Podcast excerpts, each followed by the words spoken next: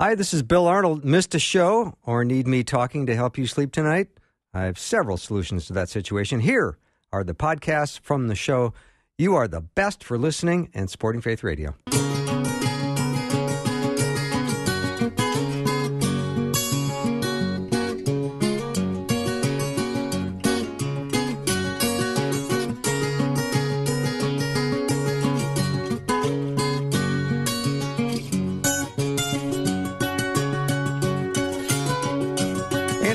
Welcome to Afternoons with me. I'm Bill Arnold. I love Psalm 23. I was reading it today. The Lord is my shepherd. I lack nothing. He makes me lie down in green pastures. He leads me beside quiet waters. He refreshes my soul. He guides me along the right paths for his name's sake. That's all I'm going to read out of Psalm 23 for today because let's get started with the program. We've got a wonderful show. David Wheaton is with us already. We're going to continue our study in the book of Genesis. If you've been following it, it's been going on for almost a year, and I love it. And I can't wait to get back to it. David is the host of the Christian Worldview, as well as a speaker, author, and brilliant communicator. I love his heart, and I always love having him on the show. David, welcome back. Bill, it's good for you. Good to be with you today. Eh, You're just saying I was a good communicator, and uh, to God be the glory for anything I am, Bill. Amen. And uh, it's good to be with you. Amen. Uh, let's go back to our study on the book of Genesis and how the book is so relevant for today. And the last year has proven that time and time again. Every time we, where we discuss this, it's it's glaringly evident that it is relevant for today. It, it very much is. I mean, just every story, every account, every chapter. Of course, the Word of God is inspired. It's inerrant. It's infallible. It's uh, relevant for people back then and for people uh, listening today, our lives today. And so much of what we see going on today, there's, there's nothing new under the sun, the Bible says. And so that's as we read these accounts in Genesis, it's uh, they're great lessons for us today. Right. Before we jump into Genesis 41 or the second part of Genesis 41, let's just do a little touch point on what we covered last time. Yeah, so we really have the last couple times we've gone over these these three chapters, 39, 40, and 41, and just a very brief review in case someone hasn't heard those past interviews. But Genesis, Genesis 39 is that amazing chapter of uh, uh, Joseph and the sexual temptation he faced with the the wife of his master. Remember, he was sold into Egypt by his brothers. He gets sold into the house of Potiphar, uh, who is Pharaoh's, the highest, you know, the king of the land Mm-hmm. Pharaoh's captain of the guard. So he goes to this, you know, God is ordaining and leading his life. He happens to go into this house, not happens, God directed him to this house. He becomes head of the house, and the wife uh, basically propositions him, to, to put it to put it mildly. And uh, he gives this incredible example for us about how to overcome sexual temptation. He he at, first says, you know, how could I do this great evil and sin against God? In other words, he he wasn't so primarily concerned about the the the temporal consequences, you know, disappointing his his master or getting in trouble or pregnancy or whatever. He was primarily uh, motivated to overcome this by sinning against God. He realized who he was sinning against. But then it gets worse and she continues to go after him and finally she he leaves. He has to get out of there. He flees immorality. And that's what the New Testament says in 1 Corinthians 6. So he does this and he's unjustly put into prison. She gets angry with him. Her husband doesn't uh, investigate these allegations she's making against him, and he gets thrown into this prison. He's there for a long time. And while he's in there, now we're going to Genesis 40, he's in prison. And meanwhile, Pharaoh's cupbearer and baker are in the same prison as well. And they have these dreams and they they've offended the king in some way. So they're in jail and they have these dreams and they're very discouraged and just depressed about these dreams. They don't know what they mean. Well, Joseph comes along and says, "Tell me your dreams." And he says that God gives the interpretation of these dreams. And this was a unique case back then. This isn't for all time, but this is at that particular time God gave Joseph the ability to interpret their dreams and he interpreted them correctly.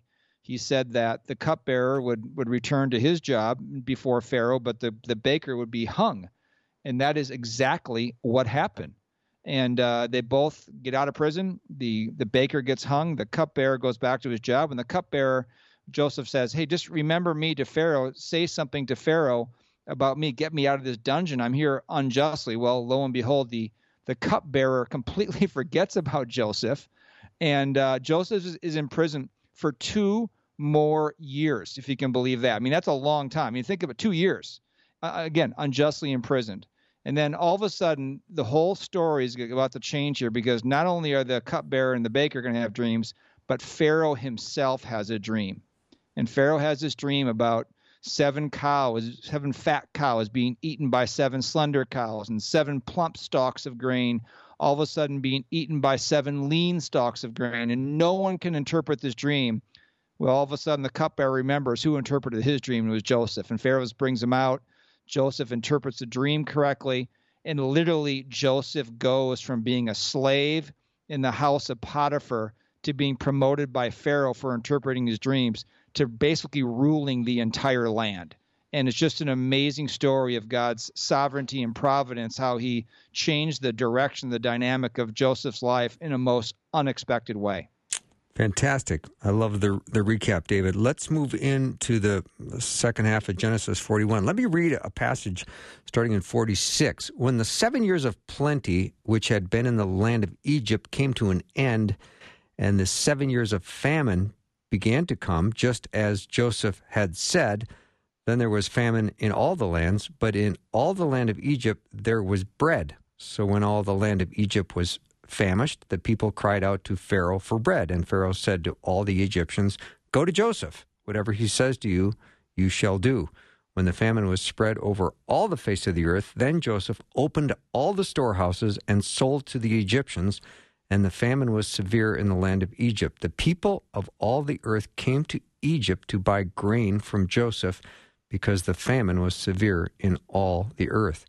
So, how did Joseph do on the job? Incredible. But just think about what you just read. That's exactly what Joseph said was going to happen. God had given him the interpretation of Pharaoh's dream, and this is exactly what happened. There'd be seven years of plenty, and then all of a sudden, seven years of famine. And Pharaoh had said to, to, to Joseph right before this, after he interpreted the dream, uh, Joseph had said, We need to find someone who can kind of organize and you can store grain during the seven years so that you're going to have food during the seven lean years, the famine years. And, Sarah, and Pharaoh says, he says, Can we find a man like this in whom is a divine spirit? And then so Pharaoh said to Joseph, Since God has informed you of all this, there is no one as so discerning and wise as you are. You shall be over my entire house and according to your command, all my people shall do homage. Only in the throne I will be greater than you. I mean, what? I mean, again, you have to remember he came in as a slave at 17 years old. This is now, I think it's 13 years later, and he's 30 years old, and he's being put basically in charge of the whole land, only under Pharaoh. And so he goes to work in this new role. Pharaoh obviously identifies this man has got incredible leadership qualities. Remember how he he rose to the, the top of the house of Potiphar when he was there. The house was successful because of Joseph. He goes into jail, and the jailer recognizes his leadership and his quality. He puts him in charge of all the prisoners in the jail. Now he's in charge of all the land of Egypt. So he's got the biggest job in the land, and he goes to work organizing the system of food storage, which, by the way, we still use today. He, goes and they they gather grain from the various fields and so forth, and they brings them into little silos, to, to lack of a better word, to use a common term, in various parts of of Egypt. And that's exactly what we do today in farming communities. They grow grain. Where do they bring? They bring their grain over to grain elevators locally, and then they get shipped off from there. So that organizational system that Joseph started is really very quite common right in America today. And so Joseph is in this new role, big role, important role, saving the country from starvation. And he's showing these character qualities, Bill, uh, all along the way, not only from this job, but before the moral purity and wisdom and a strong work ethic and ambition and humility, giving credit to God, a willingness to endure persecution and unjust punishment when he wasn't even guilty. These are the kinds of, of, of character qualities that God develops in the life of his followers that lead you to being successful in life. And I'm not talking health, wealth, and prosperity. I'm saying successful in life in God's eyes, the only eyes who matter. And Joseph had these things because he loved and feared God so much. So the answer, how did he do in his new role? He did fantastic because God had built into him and he was obediently willing to have these character qualities built into him that would make him successful in whatever he did. Mm-hmm. All right, David, as we move on, we're in uh, 51 and 52, uh, the verses in chapter 41, 51 and 52. Uh, let's talk about Joseph's new wife and sons and why yeah. they probably need a little bit of further explanation. Yeah, well, one, one thing we've talked about many weeks, uh, it's, it's come up, I don't know, five, six times since we started this series, is about the importance of marrying someone who also believes in God, a fellow believer. It's mm-hmm. a, it's a, also repeated in the New Testament, only marry in the Lord. We should not marry, um, if you're a believer, you should not be unequally yoked. Um, now, if you're in a marriage that's unequally yoked, you shouldn't get out of it, uh, but you shouldn't enter marriage knowingly with someone who is not a fellow believer in God or in Christ. And so in, in Genesis 41, as you, you just referenced later in that chapter, verse 51, it says, Now before the year of famine came, two sons were born to Joseph whom Asenath, that was the name of his wife, mm-hmm. the daughter of Potiphera, priest of An, bore to him.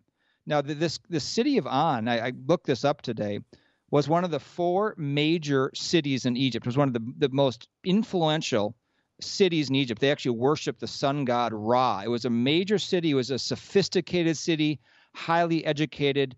Joseph was given this Egyptian wife by Pharaoh, and probably partly because at the time, you know, who you married, you're marrying into a social class. It sort of it sort of affirmed, you know, where your position in life. It was aligning him with his new position over the land. But the question is, as we've been discussing many weeks, is well, is Joseph here marrying a non-worshiper of God? He's marrying an Egyptian woman. They weren't, of course, it was a very pagan and secular society. And so I, I, looked this up because I was wondering it myself. I was thinking, yeah, did he marry an unbeliever? Well, I went to the website gotquestions.org. I don't know if you ever go to that I website. I think it's a pretty it's a it's a pretty good website. They mm-hmm. usually give one page explanations of this kinds of things, and basically what they said was that uh, the the Mosaic covenant, quoting here, forbade the intermarriage between the people of Israel and the people of Canaan to avoid idolatry. In other words, they didn't want their their testimony to be compromised.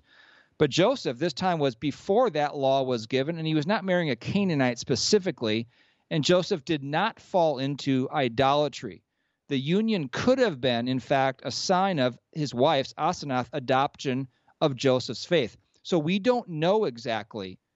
Perhaps Asenath, the Egyptian wife, became a believer in God before or shortly after they got married. We, we just don't know that.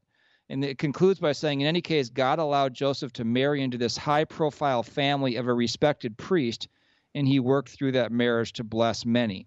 So, to answer the question, we don't exactly know for sure uh, whether Joseph married a non believer or, or whether she became a believer. And then they had these sons, and I think this offers more insight. The names of the sons, they named the sons, Joseph and his wife names the sons Manasseh and Ephraim and the name Manasseh means, and it says here in Scripture, God has made me forget all my trouble and all my father's household. That was the name of Manasseh. And Ephraim means, God has made me fruitful in the land of my affliction. I think this gives more insight into uh, he and his wife, in that Joseph, despite the fact that he had been in, been really wrongly treated by his own family, he had been brought to a foreign land, and this was not like a cultural Christianity down in Egypt. This was a very God rejecting, idol worshiping place. Joseph had still kept his faith strong, and his love and his trust and his fear of God were still strong, even as the head of a godless nation. And this is so relevant because we are all susceptible to going to environments where it's not a Christian environment. There's maybe bad influences in there. It's very negative and godless and so forth. It's very easy for us to kind of get down to the play to the level of the field, so to speak, ar- around us. But this wasn't the case with Joseph. He hadn't lost his love and fear and his obedience to God, even though the fact that he was in a very godless place. Mm-hmm. Take a little break. David Wheaton is my guest. We're continuing our study on the book of Genesis. We'll be right back.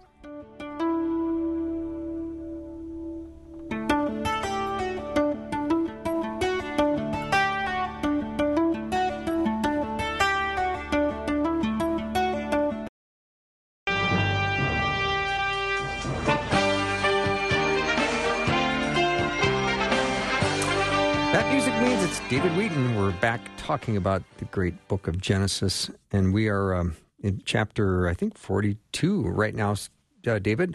Let's talk about uh, um, Jacob saw that there was grain in Egypt, and Jacob said to his sons, Why are you staring at one another?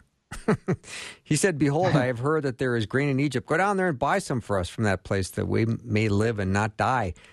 What were they doing? What were Joseph's brothers and father doing yeah. during this time? Yeah, they're back in modern day Israel called Canaan back then, and you know all the brothers are there, and this is now years after they had sold their their younger brother Joseph into slavery, and it, there's such a contrast here, Bill, because you know in the chapters we've been going over where Joseph does everything he touches turns to gold. He's got this work ethic, he's working hard, he's ascending, he's thriving, he's doing so great. and all of a sudden that you you you read that passage that you just read, the beginning of Genesis 42 the brothers are are there staring at each other like right. w- w- w- there's a famine do something right. i mean feed our family let's let's, let's not going to sit here and just die and so you know they are not exhibiting the kind of character that joseph is you know the, the 10 brothers are sent by their father jacob uh, to go to egypt they've heard what's going on in egypt like oh egypt lo and behold has has food I wonder why. They have no idea why that Egypt has food. They don't know that Joseph's in charge of the whole land, their younger brother but they're sent down there to go buy buy grain. Only the youngest brother, Benjamin, doesn't go. He's he's Joseph's uh, immediate younger brother. He doesn't go. The father keeps him at home because he's afraid something might bad might befall mm-hmm. uh, when they go down to Egypt. And and this is really the the, the launch pad of something that is just going to be the next couple of chapters are just unbelievable, amazing events. Of now there's going to be a reunion as Joseph's brothers come down to Egypt they're going to run into Joseph and not even know it. And all these amazing events are going to be pulled together the next chapter or so. Yeah, but David, that begs the question why didn't Joseph reveal himself to his brothers right away? Yeah, so they come down, and interestingly enough, the first things they do when they come down the land, because Joseph's in charge of everything, all the buying and selling of grain and so forth. And it says there in Genesis 42, Joseph was ruler over all the land. He was the one who sold to all the people of the land. And Joseph's brothers came and bowed down to him with their faces to the ground.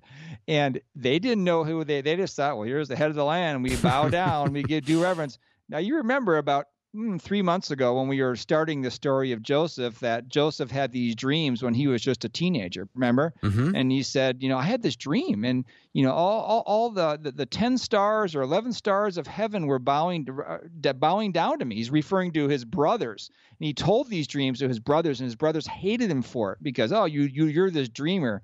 Well, here we go. The fulfillment of God's dream that he gave to Joseph is now happening 20 years later. They're coming down there to buy food. They have no idea who he is. The brothers don't recognize him. It's it's much two decades later. Joseph is older. He's just he's dressed like a Egyptian ruler. He speaks Egyptian or whatever language they spoke at the time. Uh, Joseph recognizes them though, and you're going to see in the story that the brothers not only bow down to him once, but they're repeatedly bowing down to him uh, multiple times throughout the story. God's will is coming to pass here. Maybe not in the time that Joseph thought it was going to be. Like sometimes we want things to kind of hurry up and happen with God, but it always happens in the right time. That's what's going on here in this story. Mm-hmm. So God is not finished with the brothers. No, he's not. And and I think this is the, the portion, the next chapter or so, we see that Joseph is really putting to put it to put it honestly, he's putting his brothers through the wringer here. I mean, he could have revealed himself to his brothers right mm-hmm. away and said, you know, do you remember me? I, I'm I'm your younger brother Joseph. He doesn't do that.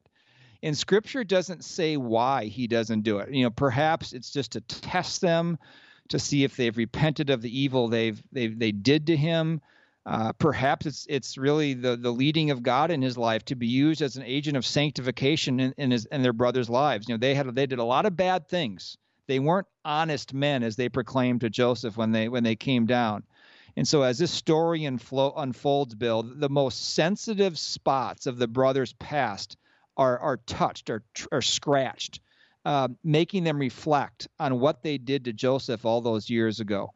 Uh, there's a sensitivity of the father. Remember, the father doesn't know, still doesn't know what they did to their brother. They they hid this this terrible deed that they sold their brother into into into Egypt from their father for all these years. There's this story is going to unfold as like maximal pressure touching all the sensitive points of the brothers. And Joseph, I think, is used by God to test them God is bringing the brothers to a point of confession of their sin, a point of repentance, a point of humbling. He's really drawing the brothers to himself, to God, so they will be fully committed followers of God. After all, these were the 12, these would be the 12 tribes of Israel. Mm-hmm. So, how does the story conclude?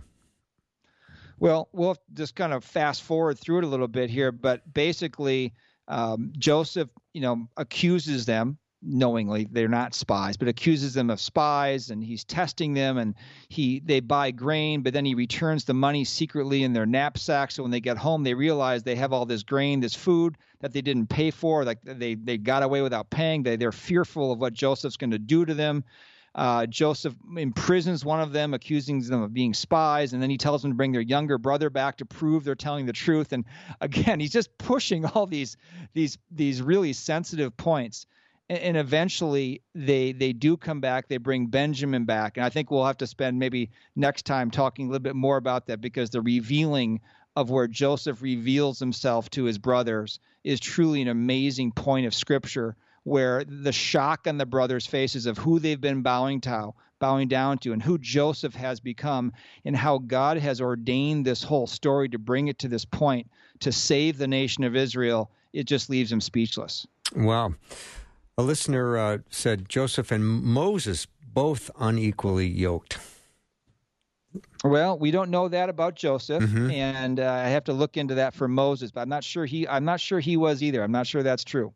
Yeah. So I am excited about uh, where we're going with this. I'm looking forward to the next time we're going to uh, dig back into this story.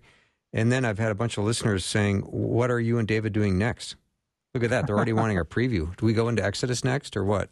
Well, I I think that's the next log- logical step. We still have several cha- chapters here to go of of of um, Genesis. But let me just make one final point here. I oh, mean, please. you you you look at this bill and this whole story, and you see that again the thread all through Genesis is that God is providentially, sovereignly bringing events together. Maybe not the obvious ways that you know connect point A to point B.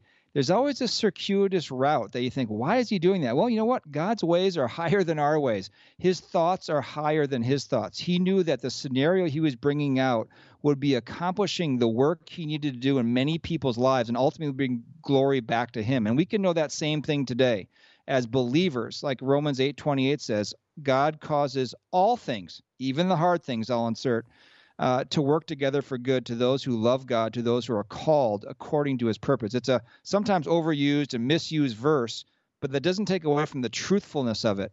For those who love God, God does ordain all things to work for our good in his glory. Yeah, Sensational. Th- uh, thank you so much, David. I'm looking forward to continuing this study on Genesis. So am I, Bill. Thank you. Thanks very much. David Wheaton has been my guest. Go to thechristianworldview.org, thechristianworldview.org. Learn, of course, more about David and his amazing radio program and his books and everything else. We'll be right back with uh, Beverly Corniaris. We're going to talk about Elijah next.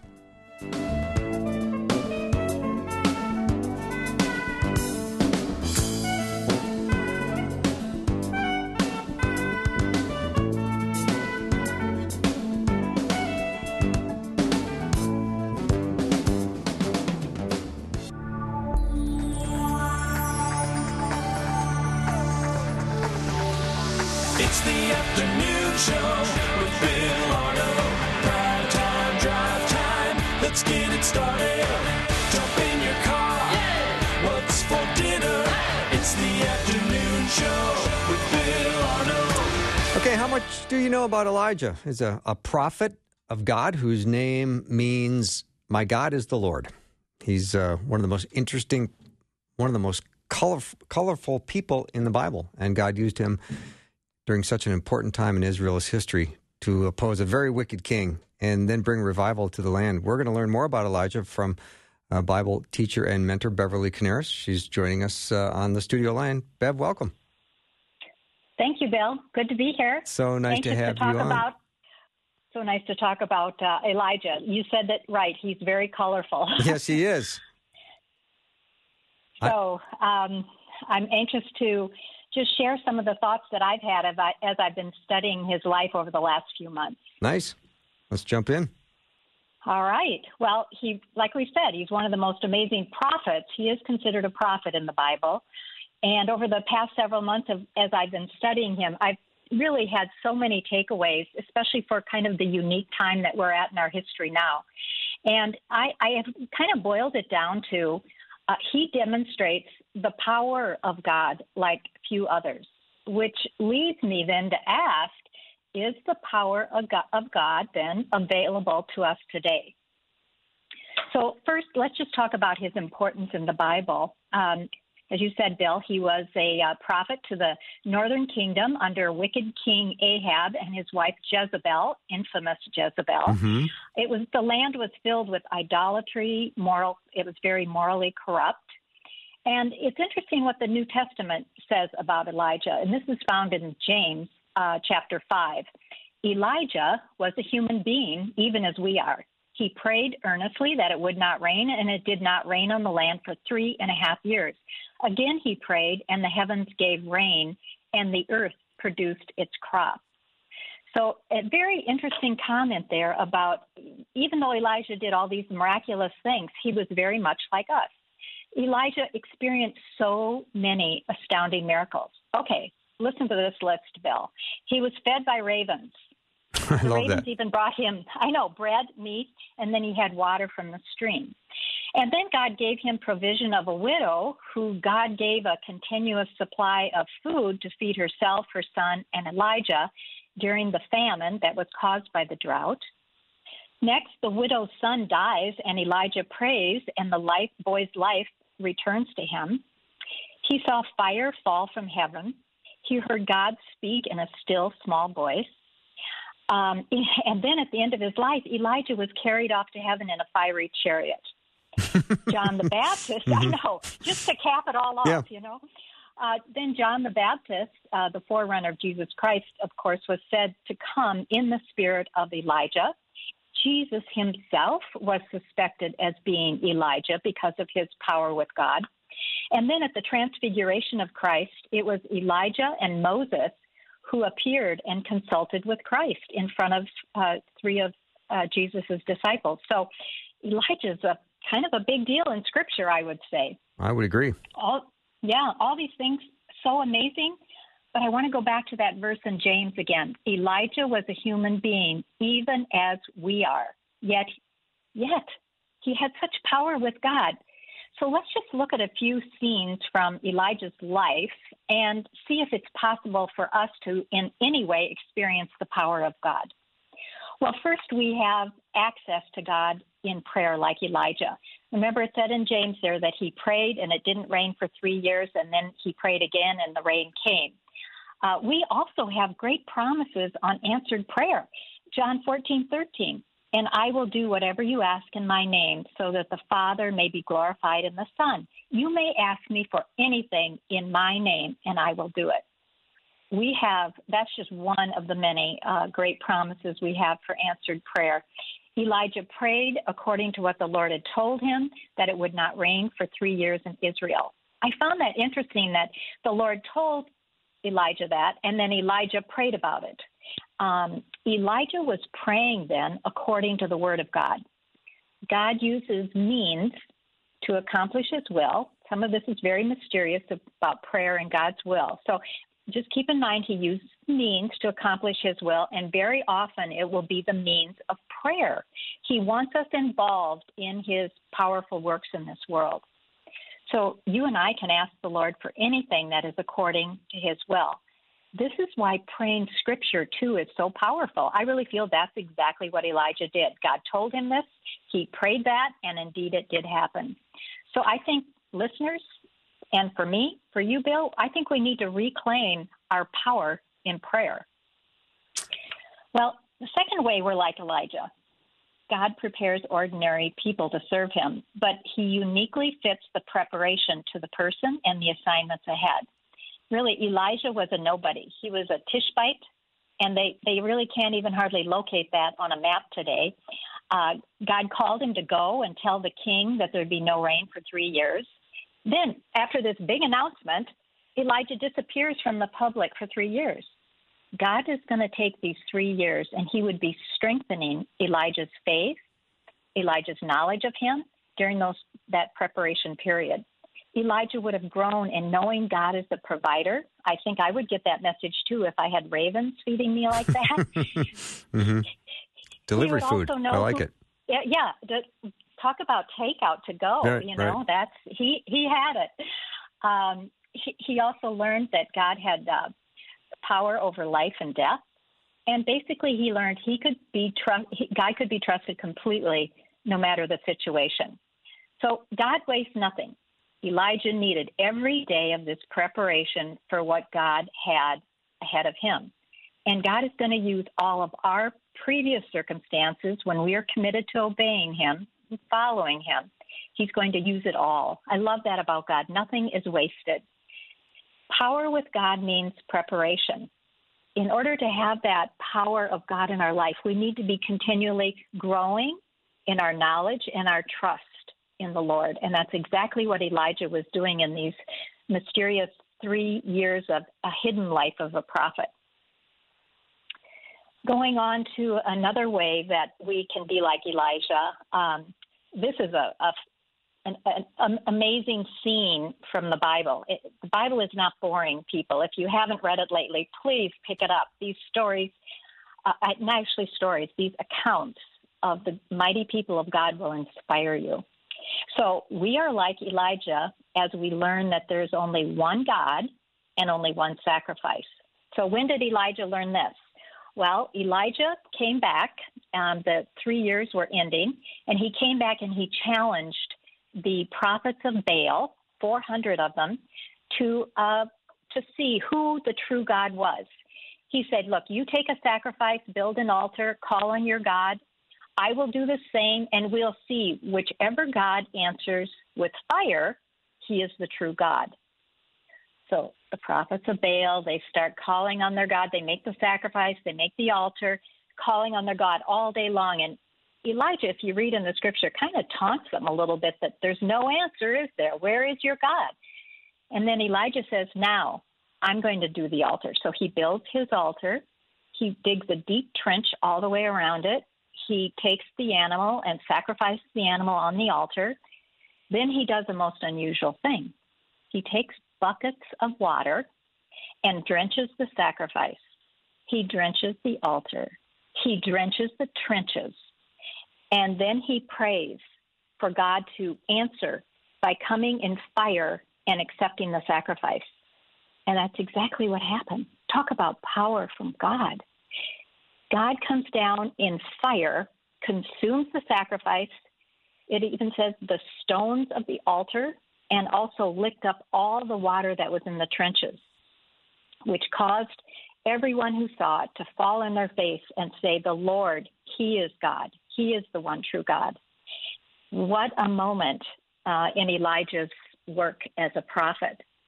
But what's the message here for us? You think, well, that's great. You know, they're just showing that the the uh, Baal worshippers were not worshiping the true God. But there's more here.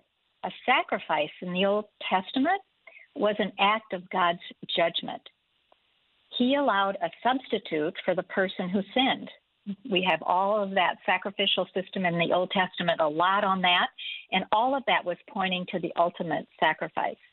The sacrifice, of course, all these instructions had to be just according to God's specifications, perfect, without blemish. And then the sacrifice, what was the purpose? The sacrifice arrested the wrath of God. God showed himself to be the only true God and that his wrath is satisfied through the consuming fire. This was really a living picture of what happened on the cross of Jesus Christ. Recently, I ran across this verse in Hebrews 13, and it really points to this idea of the cross being a burning. The high priest carries the blood of animals into the most holy place as a sin offering, but the bodies are burned outside the camp. So Jesus also suffered outside the city gate to make the people holy through his own blood. Mm. Let us then go to him outside the camp bearing the disgrace he bore.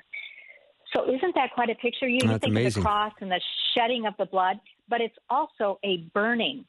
Um, it's showing the complete destruction of life. And so, this burning of the sacrifice on the altar really is a picture that Jesus is our sacrifice when he died on the cross for us. He is the one, our substitute, taking the wrath of God on himself as the only perfect man without blemish. Jesus was consumed. He died so that we can have the big word propitiation for sin, which just means God's wrath satisfied. We are propitiated um, for sin when we have that sacrifice of Jesus Christ for our life. And there's no double indemnity. God's not going to come back on us. Jesus took that wrath, the payment for our sins. He's not going to come back on us and say, Oh, remember this? Well, you're going to get punished for that here and that and that and that. You forgot to say, I'm sorry for this. He forgives past, present, future sin. No double indemnity on that.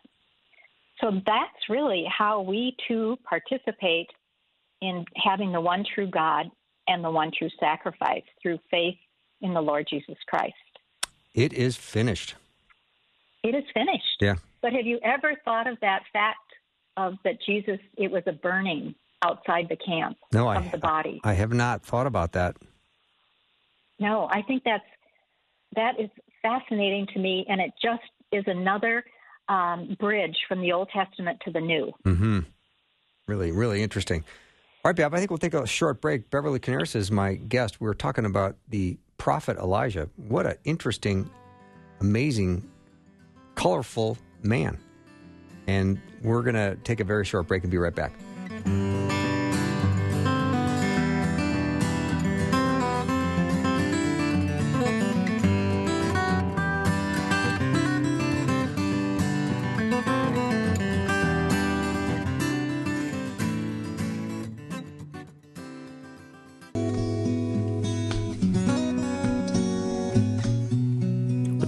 About Elijah, a prophet of God, whose name means "My God is the Lord."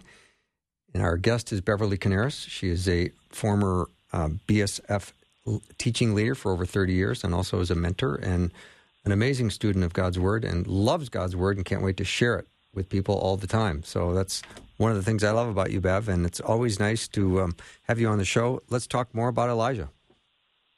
I would love to. So, kind of where we left off was this scene with Elijah confronting the prophets of Baal, 400 prophets actually to one, 400 to one.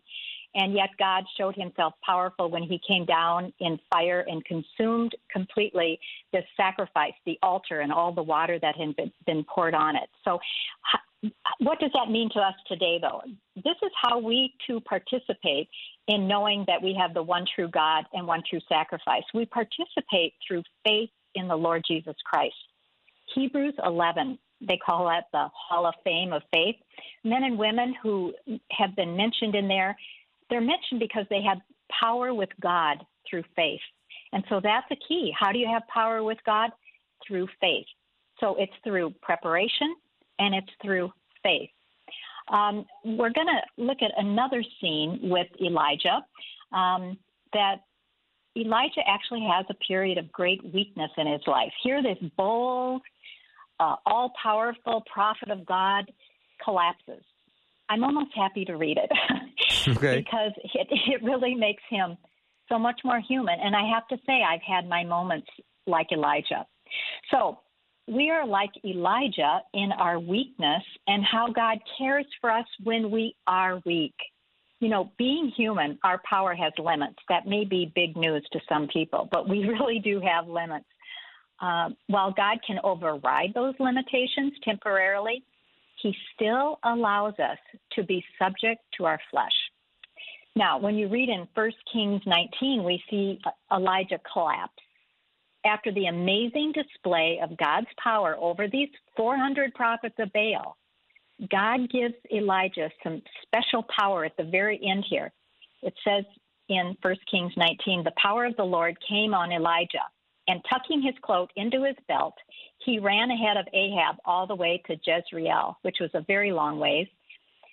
He ran because he had heard that Jezebel was out to take his life as a revenge on the prophet's life. So he runs to this remote place and this is what he prayed when he got there. He collapses and he says to the Lord, I've had enough, Lord. Take my life. Then he lay down under the brush and fell asleep. Two times Elijah was woken by an angel and is told to get up and eat. The journey is too much for you. So he got up, ate, and drank, and was strengthened by that food. And he traveled 40 days and 40 nights until he re- reached Mount Horeb. So here an angel appears to him, is exhausted. He's had this big confrontation. He's just ran an unbelievably long way. He collapses, and an angel appears to him, wakes him up, and says, Take, eat. So he drinks, he eats hot bread. That's a, that would sustain me right there. Totally. So he he and the, the angel does that twice for Elijah. It wasn't just one meal. It was he needed both of those meals. Um, so he gets up from that. He's strengthened, and he he traveled 40 days and 40 nights with just that food. Is what the Bible tells us here. Elijah goes into a cave when he gets to Mount Horeb, and God is going to speak to his servant. And when he's in the in the cave, all of a sudden an, a huge wind comes up. But God's voice wasn't in that. He was waiting to hear from God. And then an earthquake. Nope, God was not in the earthquake. And then fire. Everywhere we talk about Elijah, we see fire. There was no talking from God there. But then finally, God comes to him in a gentle whisper or a still small voice, as some translations say.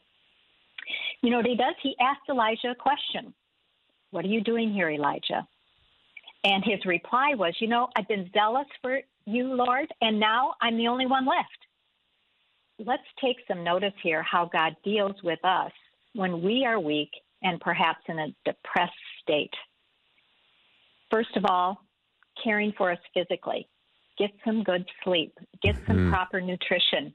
How, how, practical of God. I know. He, he takes. He does take care of the body. Body's very important. And secondly, he speaks to Elijah. And then he allows, by speaking to Elijah, he also allows Elijah to share his feelings. He asks him a question. And isn't this just like having the best of friends when say you're just home from the hospital and they bring over a meal they they speak to you you're so encouraged with their presence and their voice and what they say um, and then you're allowed to share your feelings with this good friend doesn't that do a lot to lift us out of that depressed exhausted state and this is exactly how god really cared for elijah here now next god is going to encourage him remember when he said I'm the only one. So typical of a depressed mind, isn't it? Mm-hmm. we think we're the only one suffering like this. Um, but God gives him some good news. He says, You're not alone, Elijah. There are still 7,000. Remember this God keeps track of who has been faithful to him. 7,000 who have not bowed the knee to Baal.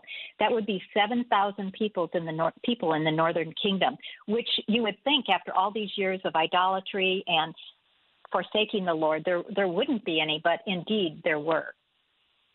So, what are some things here that can help us again?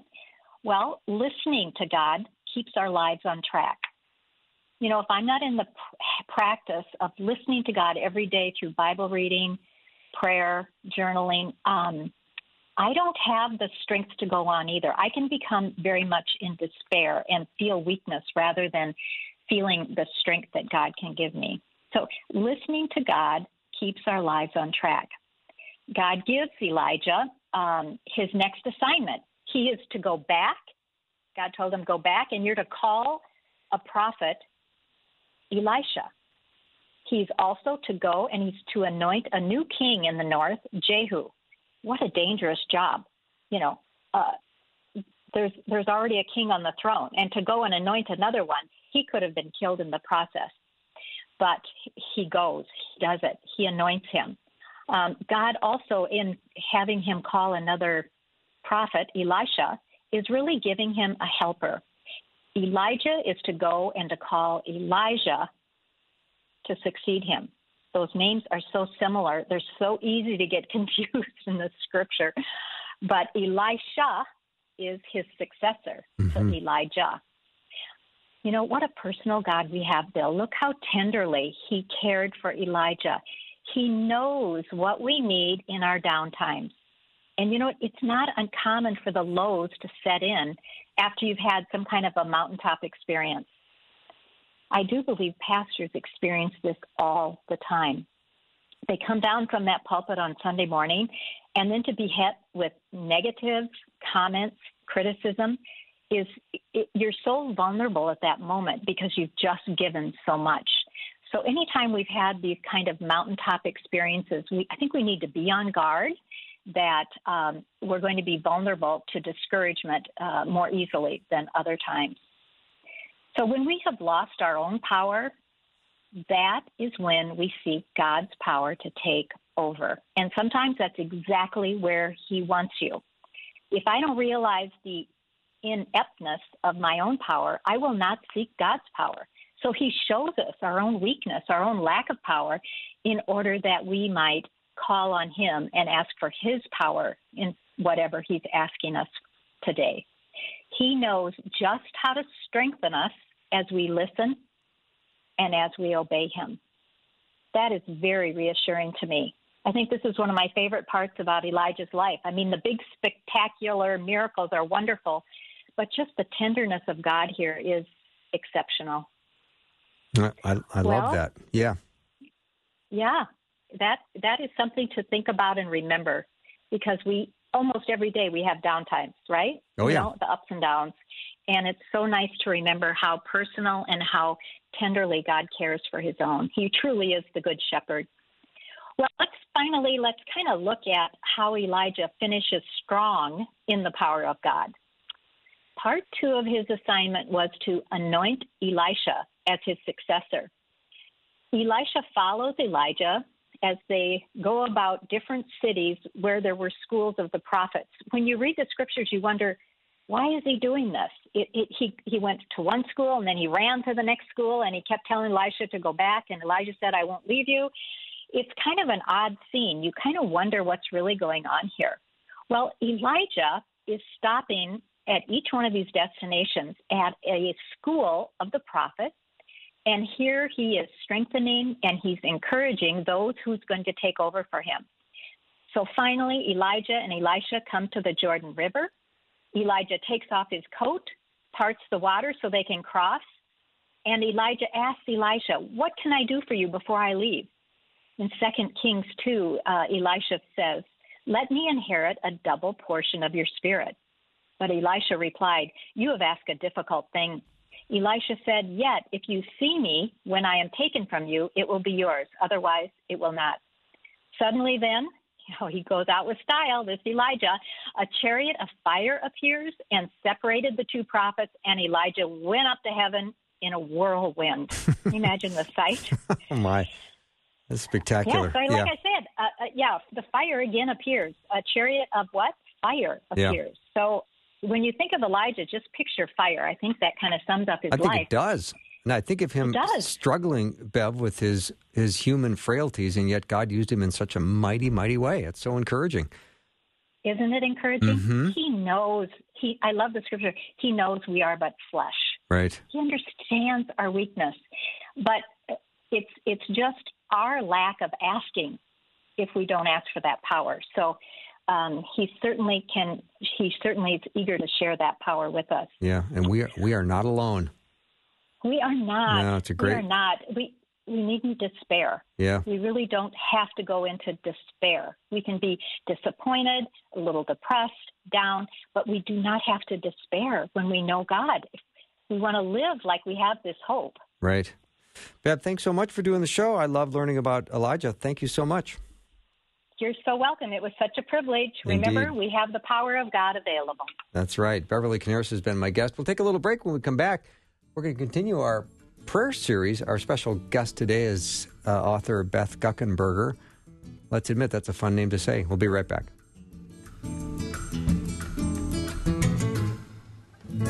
Thanks for listening. Programming like this is made available through your support. Information available at myfaithradio.com.